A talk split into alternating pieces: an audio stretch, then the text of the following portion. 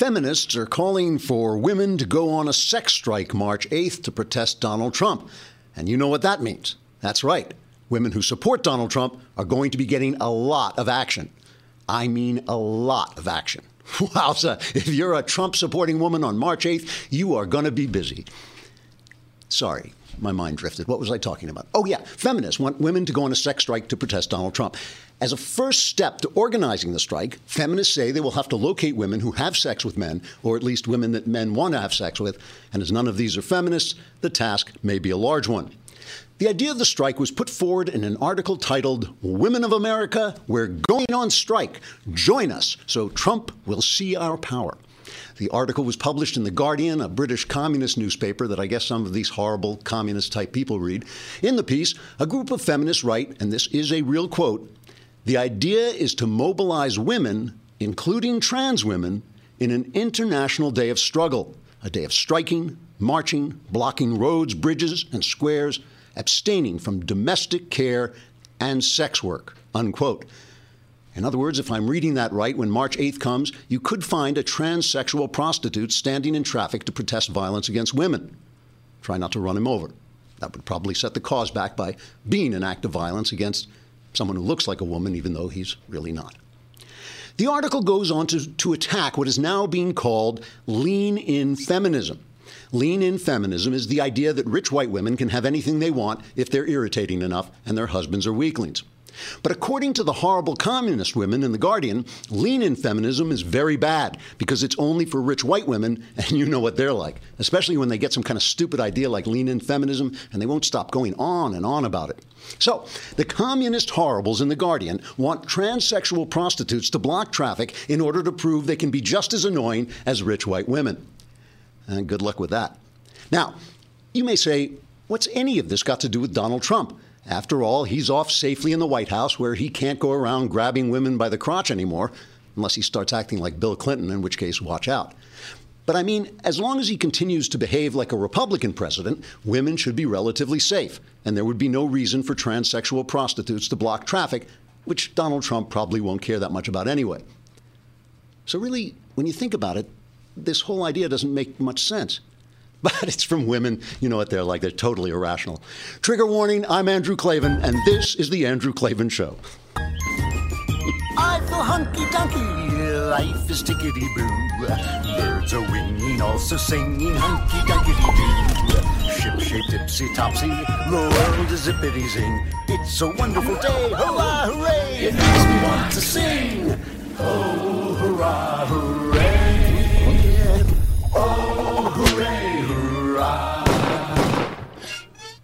All right, the Klavanless weekend at last is over. We're back. We have Grammy-winning cultural correspondent Michael Knowles, who will is going to sing his entire report about the Grammys last night. That's going to be a, a big treat for all of us because I, he's win, won like five or six uh, Grammys in his imagination, so he should be uh, great. And we'll be talking about uh, the news first. Um, so you want to, if you're on Facebook or YouTube, you will have to come over. If you want to see Knowles, you got to come over to uh, DailyWire.com, wherever it is we work. You know, you know, you know, when we were when we were uh, staffing this show, we just stood outside uh, prisons and mental institutions. Took the first person uh, who walked out and offered him, you know, uh, underage women.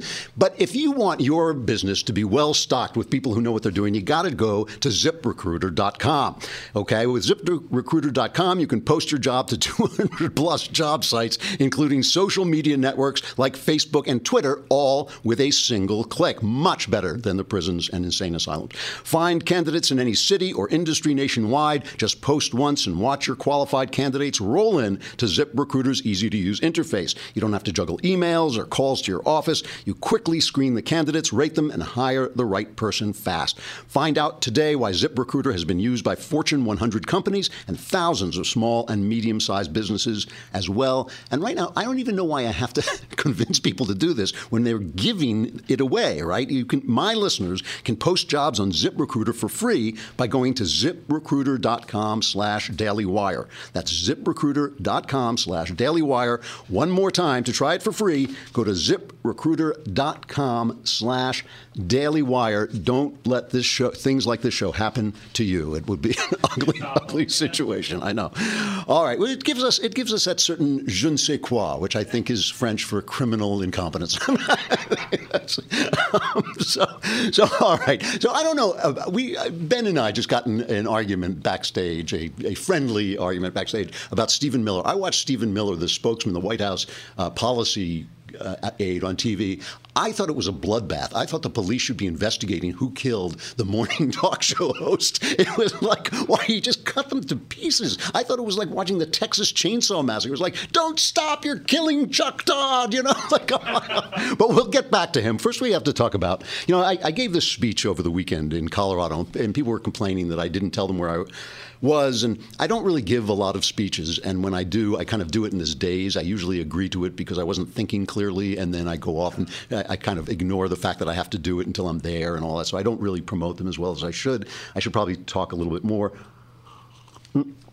this was with, with the leadership program of the Rockies, excellent organization where they actually train conservative libertarians to uh, you know enter government, and they've stocked a lot of uh, Colorado's government. A lot of the people who are still fighting for freedom in Colorado come from this this program. And I was talking about what I call and what the left often calls the narrative, the way our ideas are shaped by the story that we're told about, as Barack Obama used to say, who we are, who we are. And I just feel, and one of the things I said at this place was that I felt that Donald Trump is the first president on our side since Reagan to understand the narrative. And when he attacks Saturday Night Live and people like me are going like, why is the president attacking Saturday Night Live? He actually knows what he's doing. And the difference, you know, people will say, oh, well, look, Reagan was so polite and so optimistic and he know, knew how to speak to people in this gentle, grandfatherly way. And Trump is such a, a bore and he's so rough and he's a, a roughneck they both are products of the culture that created them. I mean, our pro- our culture has become vulgarized since Reagan to produce uh, language like Trump's, and I think that when the people who are out there protesting him are the people who created the culture, because the culture is a wholly owned subsidiary of the left wing of the country, and that's kind of what I was talking about, and why I take hope when Trump's people go out there and change the narrative when they attack the press for being the corrupt, dishonest people that they are. I mean, right now they're they're doing, trying to do a couple of things in the press. One is to create this atmosphere of chaos in the White House. And I, I don't know. I mean, this Trump White House has been pretty disciplined. The people they pick are really amazing. But, you know, there's this story now about Mike Flynn, pardon me, the national security advisor before he took office, before he took office, he talked to the Russian ambassador and discussed the sanctions that Obama had imposed on them for uh, theoretically tampering with the election. And then he said that he didn't. And uh, Mike Pence went on TV and said, well, he didn't. He says that he didn't. So Pence is reportedly uh, ticked off about this, and they're thinking about should they get rid of Flynn. And of course, this is reported in the New York Times, which used to be a newspaper. You may have heard of it turmoil from the top down at the National Security Council. You know, a guy stepped out of line. They're a little out of practice. You know, these guys are not. This is not a politically experienced group of people, and they're going to make some mistakes. Made this big deal about Kellyanne Conway. You know, she broke a rule. It's true, she broke a rule by uh, touting Ivanka Trump stuff. You know, but like who cares? I mean, really, who cares? You know, you know, yeah, tell her not to do that anymore, but who cares? The other meme, though, that I've just noticed is they're sending out is that Trump is crazy that he's mentally disturbed. Okay. Now this was interesting because I, I was talking about Trump at the uh, in in Colorado, and afterwards a woman came up to me and said, you know, really loved your speech, but the one thing I disagree with you is about is Trump because I think he's crazy. You know, and I said, well, you mean li- you literally think he's crazy? And she said, yes. And I said, well, look, you know, he, he's so uh, he's so new and offbeat that you may be right. You may be right, but things there are little things that kind of tend to testify against that, like his success in business, his success on TV, his success uh, in the campaigns, and the fact that his children don't seem to me to be emotional wrecks. They seem all of them to be very poised and put together. And if your father is crazy, as I can tell you, you know, your father is crazy, you don't really turn out like that. But the, the way they push this, I just want to talk about how the narr- these narratives are created. What they do first is they put it on entertainment shows. They make jokes about it, and that, and they'll put up posters on the street. Uh, my friend Owen Brennan over at Madison McQueen talks about this a little bit. That those create the borders, the yeah, the borders of what we're allowed to say seriously. So take a look at Bill Maher, who was talking to uh, comedian Al Franken, who now I guess we have to call elected comedian Al Franken. And, and, and, and Maher says to him, You know, you sit around and you have private lunches with Republicans. What are these Republicans telling you about Donald Trump? And here is Franken's response. To give us a little insight into what's happening behind the scenes. Well, there's a range. Um, in what they'll say. And some will um, say that he's not right mentally. and then Okay. some are harsher. no, no, no, no, that's not fair. Right. That, that was a uh, that was cheap. That was cheap. Uh, there are some who I guess uh, don't talk to me, and uh, uh, you know uh, I haven't heard a lot of good things, uh, and I've heard some great concern about about the president's temperament. Okay, so you know now we have to let Franken off the hook. It's not like he's a senator; he is a comedian. Uh. Oh, wait, wait. He is. No, but this is the way they establish the borders of what is appropriate to say. He's calling the president crazy. He's saying the president of the United States is insane. So now Brian Stelter, this reliable anti-Trump crusader on CNN, who actually thinks he's reporting the news, he actually thinks he's telling the whole story. He has Andrew Sullivan. Does anybody remember Andrew Sullivan? Andrew Sullivan had this big blog, and the thing was he was he was supposed to be a gay conservative, and only that's only half true. I mean, he is gay, but he's not a conservative. And Brian Stelter, and he's selling the same thing to Brian Stelter. He wrote an article saying that Trump was unbalanced, and he, you know, he talked about the murder rate, and the murder rate wasn't what he said it was, and he's obviously a congenital liar, and he is mentally unbalanced. And Stelter's question is, gee, why isn't everybody reporting this? That's that's big news that the president's crazy. So listen to this. But you're taking it a couple steps further by questioning his mental stability. And I wonder uh, why you think that's not being said more often on television or in columns like your own. Do you feel like you're a bit alone on this issue? And if so, why? Well, I think others are picking up on it. Certainly, if you're not on camera or not writing, people are talking about this all the time. I think sometimes you want to assume that there is a rationality at the center of our entire republic, that there is someone who can listen to reason, who can see an empirical fact, who can distinguish between an opinion and a fact, between what he wants to be true and what is true. And, and sometimes we don't want to say that in public. We can't. But look, we're journalists and we're trying to understand what's happening. And if we don't just simply say what's in front of our eyes, what use are we?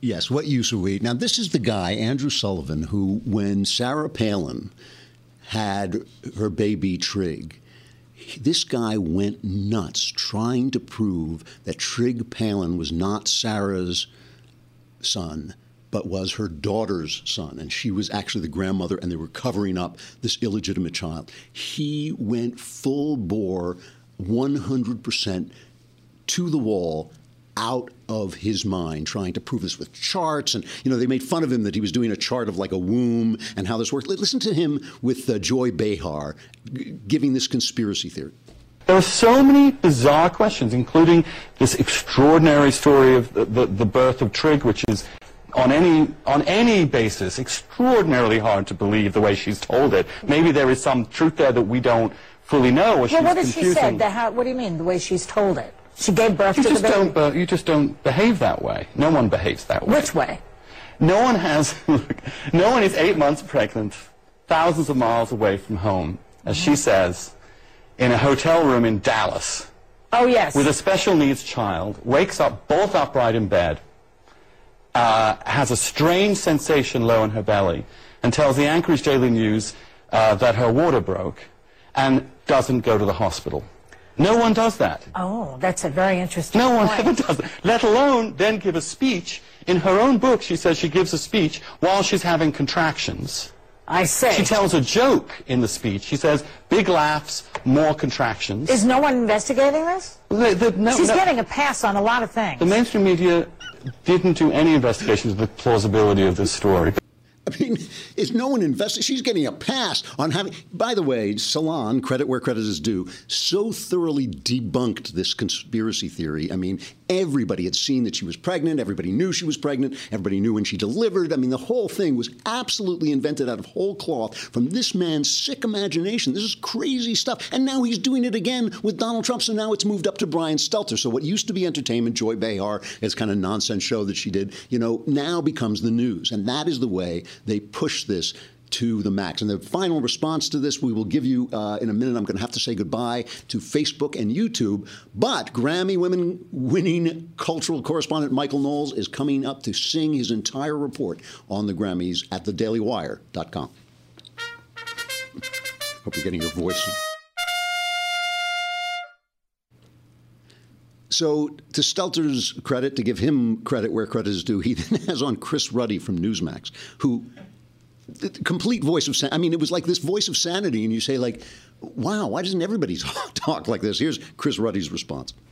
To believe, as Andrew claimed, that because he got the murder statistic rate wrong, that therefore he's a pathological liar and therefore he's mentally unstable, I really think that's over the top. And that's why millions and millions of people are turning off the big cable news networks because they really do feel I don't know if it's fake news as much as it's biased news.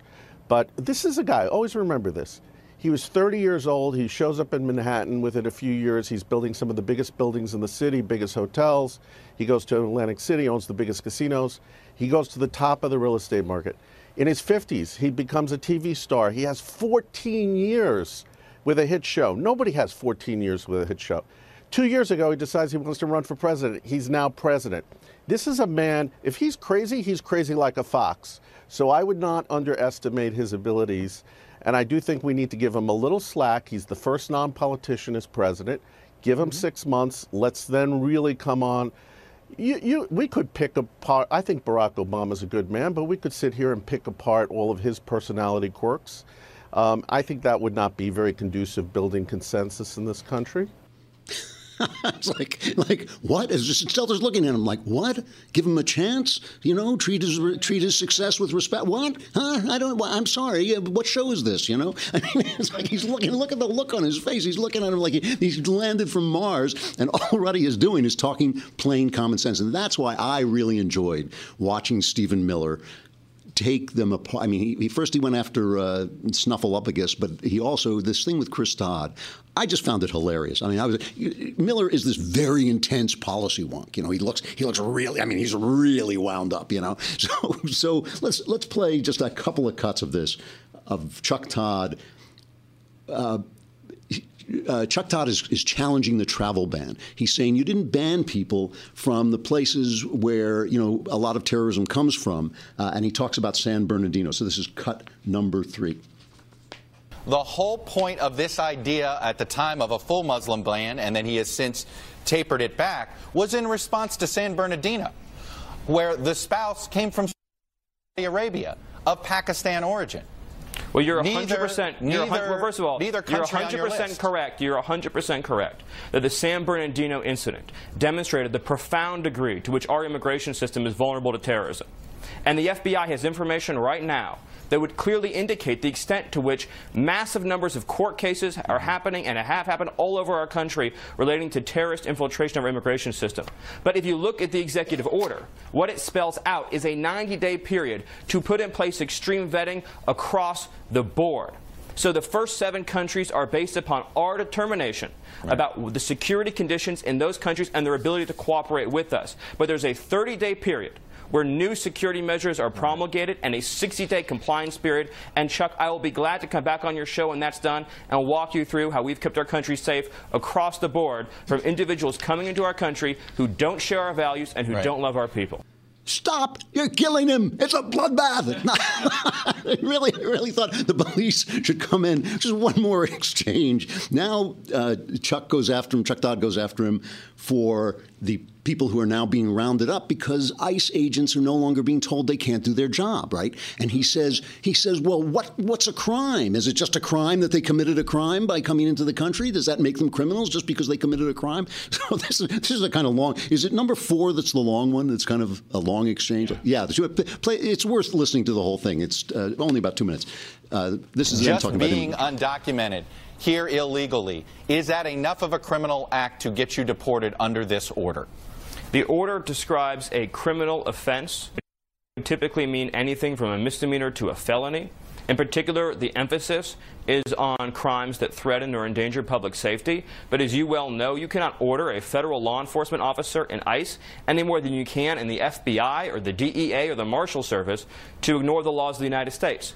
It would be highly unethical for me in the White House or anybody else to pick up the phone and call an ICE officer and say, well, when you encounter this particular felon, we'd like you to pretend the law doesn't exist. But I can tell you right now, there are enforcement actions happening all over this country in which gang members, drug dealers, I understand, sex I offenders understand are being the swept up. felons. I, what about what about if the only crime they committed was being here illegally? Is that enough to be deported? Sean, a immigration, I mean, Chuck, an immigration judge makes those decisions.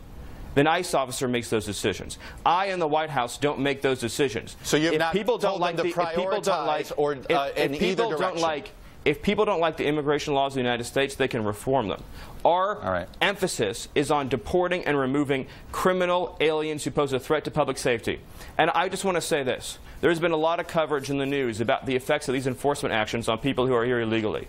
And that's an issue people are free to discuss. But what's more important and what should be discussed more is the lives that are being saved, Chuck. The American lives that are being saved because we're taking enforcement action. And when we didn't take those actions in the past, you have families like the Wilkerson family and the Root family and the Mendoza family who lost people they loved because we were more concerned we were more concerned about the effects of enforcement on people here illegally than on the well-being of lawful immigrants and U.S. Okay, citizens. so it's it's just like he just it really was. Remember that scene of the, the original Texas Chainsaw Massacre where he just buries that meat hook in the guy's back? That's what this is like watching. I mean, he turned the narrative back around, and every time he starts mentioning the criminality of some of the people being deported and the victims, you can hear Chuck Todd going, oh, "Yeah, yeah, yeah, yeah, okay, okay, okay, stop, stop, stop, stop talking." Talking. I, th- I thought it was a bloodbath. I thought he did a great job. Uh, Trump tweeted that he did a great job, and uh, I think this is what we need more of because the media has lost their collective minds. And speaking of people who have lost their collective minds, we have Grammy-winning uh, cultural correspondent Michael Knowles, who was at the uh, the Grammys, or watching the Grammys last night uh, from a uh, you know a brothel somewhere, whatever you were doing. so, what, so how was it? I, I purposely avoid these things. How was it? I Drew, I, I have to before before I start the segment. I thank you for the Grammy award that you gave me, but I I can't accept it because Beyonce deserves all of the awards. She doesn't. I don't. Des- every award, the Nobel Prize, the the Clio, what what all. We, we have to apologize to Beyonce for winning I'm awards. sorry, right? Beyonce, that I that, that Drew gave me all of these fake awards. We we have to start out with this. It, for those who didn't watch, which is every single person in the studio and in the audience, uh, Adele won an award uh, last night at the Grammys, and she apologized to Beyonce because Beyonce has positioned herself as the queen of the universe, and she, in Beyonce's own performance, she wore a crown, and and so uh, do we have that cut of Adele? Can we play that? I know it's live TV. I'm sorry. I can't do it again like Uh, last I think it's actually. I'm sorry for swearing and I'm sorry for starting again. Can we please start it? I think it's a different clip. Uh, anyway, we maybe we don't have it. We'll try to pull it back up.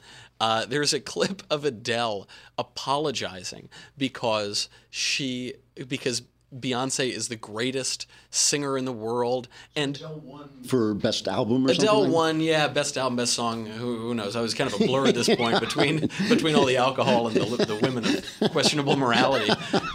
But the the uh, her her apology was that uh, the way that Beyonce makes her feel and the way that she makes her black friends feel is such that she couldn't accept the award. And uh, but She know, said of course, that? then she did. She did. Yeah. And Yeah, uh, that's- well, yeah. as she, as she walked off stage with it. yeah. I, I really can't accept this. Get away from this. Or I'll kill you. And it, Yeah. you know, I I actually think more credit goes to Beyonce because Beyonce saw an opportunity to position herself as a feminist icon and a black icon, and she's taken it and really run with it. And it's also good for me- her, she and I being from the same family. It's really nice. I think if she's the queen, I, I might be a duke or something. That's pretty good. Now wait, wait. Is she a feminist? Is Beyonce? Is, is that feminism now? I, I, I, I didn't know that, but I, I'll tell you what. You you can judge for yourself. Let's Okay. just play a little clip of that Beyonce performance. Uh, I think that's clip uh, twelve. So, for those who can't see this, it, it looks as though Beyonce is wearing very little clothing. Her pregnant belly is showing, and there are all these uh, sorts of qu- uh, regal uh, images that are popping up. Beyonce in a crown, and then it cuts out and it cuts back in, and she's in a dress, and you're not sure where the reality is. Um, uh, Pregnant? Is she pregnant? She's very pregnant, yes. And uh, just for the record, when Beyonce is pregnant, she's pregnant with two beautiful babies who are going to be Knowles' So, someday. so you can't you can't like kill them or anything. You're not like allowed to that. kill them. Ah, but okay, if it's not, it's Beyonce, not like the rest ju- of it. That's okay. Yeah, I get it. That's I get right. it. It's, it's sort of like Adele was saying. There are just different rules for For Beyonce. Beyonce, of course, Yes. of course, yeah. Um, and uh, so Beyonce gives this very bizarre performance, an homage to motherhood is how it was taken, and uh, and then she gives she she does finally win an award, so Adele was able to go to rest easy that night. Yeah. Um, here is uh, here's Beyonce's acceptance speech. It's worth playing. My intention for the film and album was to create a body of work that would give a voice to our pain, our struggles, our darkness, and our history, to confront issues that make us uncomfortable. It's important to me to show images to my children that reflect their beauty so they can grow up in a world where they look in the mirror, first through their own families, as well as the news, the Super Bowl, the Olympics, the White House, and the Grammys, and see themselves and have no doubt that they're beautiful, intelligent, and capable. This is something I want for every child of every race. And I feel it's vital that we learn from the past and recognize our tendencies to repeat our, own, our mistakes. Thank you again for honoring Lemonade. Have a beautiful evening. Thank you for tonight. This is incredible. So everybody's standing to listening to this as if it were a prayer, and she's dressed like the Virgin Mary. They Basically. should have been kneeling, darn it. I can't believe they were on their feet. Yeah, really. How royalty is royalty, right? Yeah. It, it is amazing, though, a beautiful, rich, successful woman giving a speech to a bunch of beautiful, rich, successful people uh, in a, in a, in a post-Obama era uh, about how uh, we need to be able to look into the worlds of success and politics and uh, see people of all races. So that was really incredible. But of course, the night would not have been complete without a bunch of extremely stupid comments about Donald Trump. Here's a quick little mashup.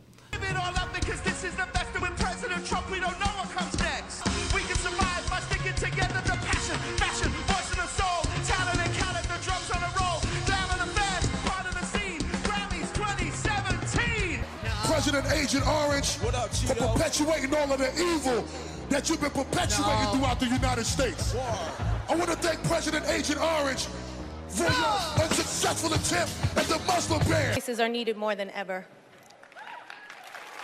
for Lopez for those who the one who's speaking now. I don't know who the other people are. As Toni Morrison once said, this is precisely the time when artists go to work.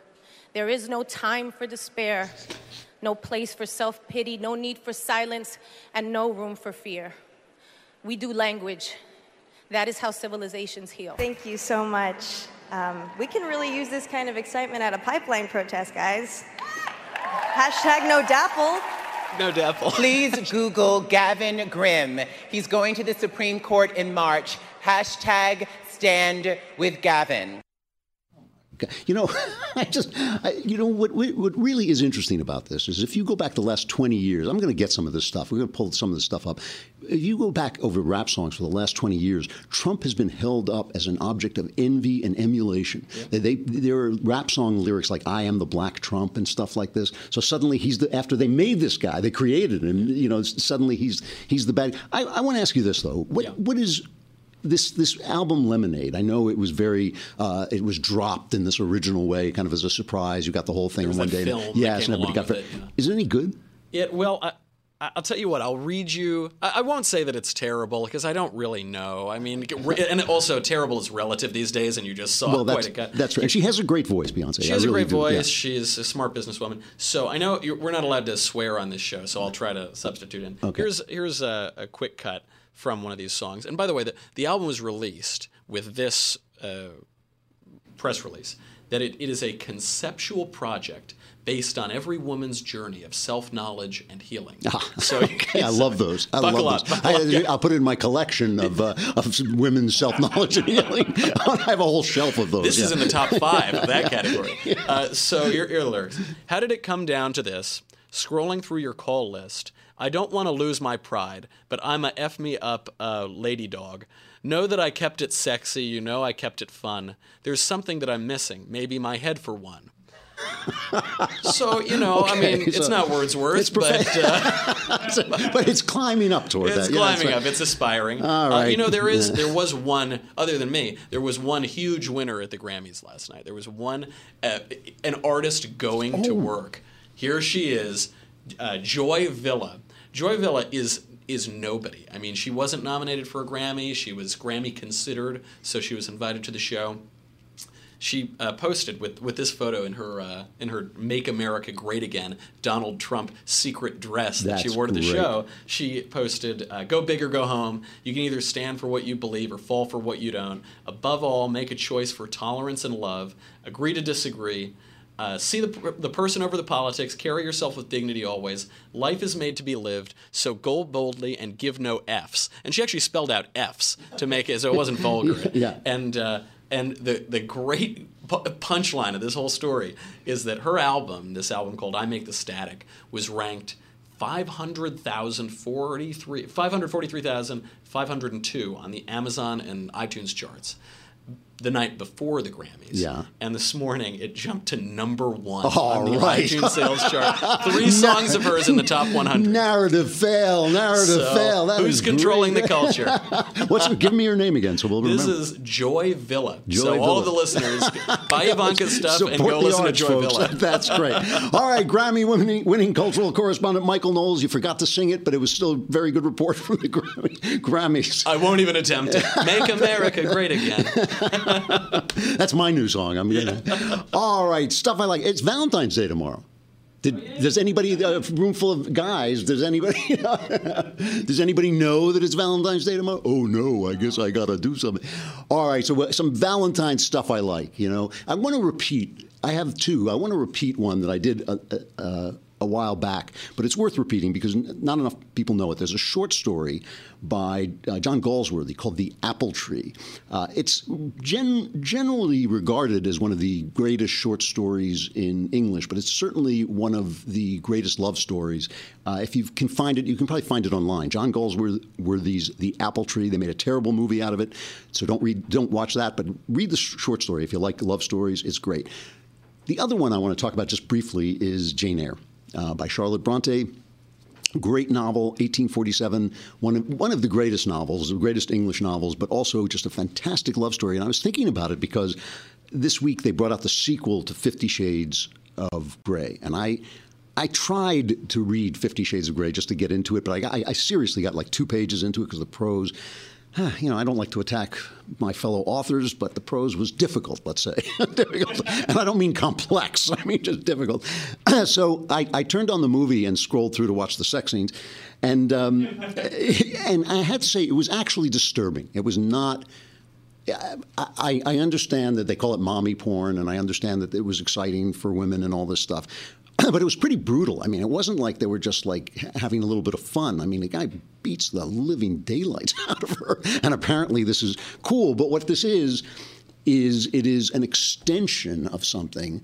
Thing, things, ideas always get extended to their extremes. Ultimately, that's one of the things that happens to ideas, which is always interesting to watch because it really reveals some of the flaws in the idea and the nature of the idea.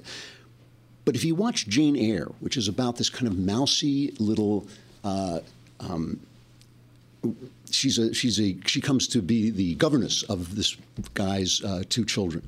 And the guy's name is Rochester, one of the fam- most famous characters in literature, and he is sort of the model. He's first of all Byron is the model for all these guys. The poet we were talking about the romantic poets last week. The romantic pi- uh, poet Byron, the, the became an adjective to be Byronic, which meant to be dark and brooding and mysterious and kind of unapproachable. And Rochester is Byronic, and he's he you know this it's this little kind of mousy girl who comes up against this enormous, powerful Byronic figure in Rochester and of course begins to transform him and, and really uh, they have this incredible love story. It's an incredible gothic story with all kinds of mystery. You should read the book. The book is terrific. You really should. If you're going if you're not going to read the book and you want to watch the movie you got to watch the old movie with orson welles and joan fontaine. Here is a brief um, a, a brief segment of it which shows you the kind of relationship. He's totally dominating her.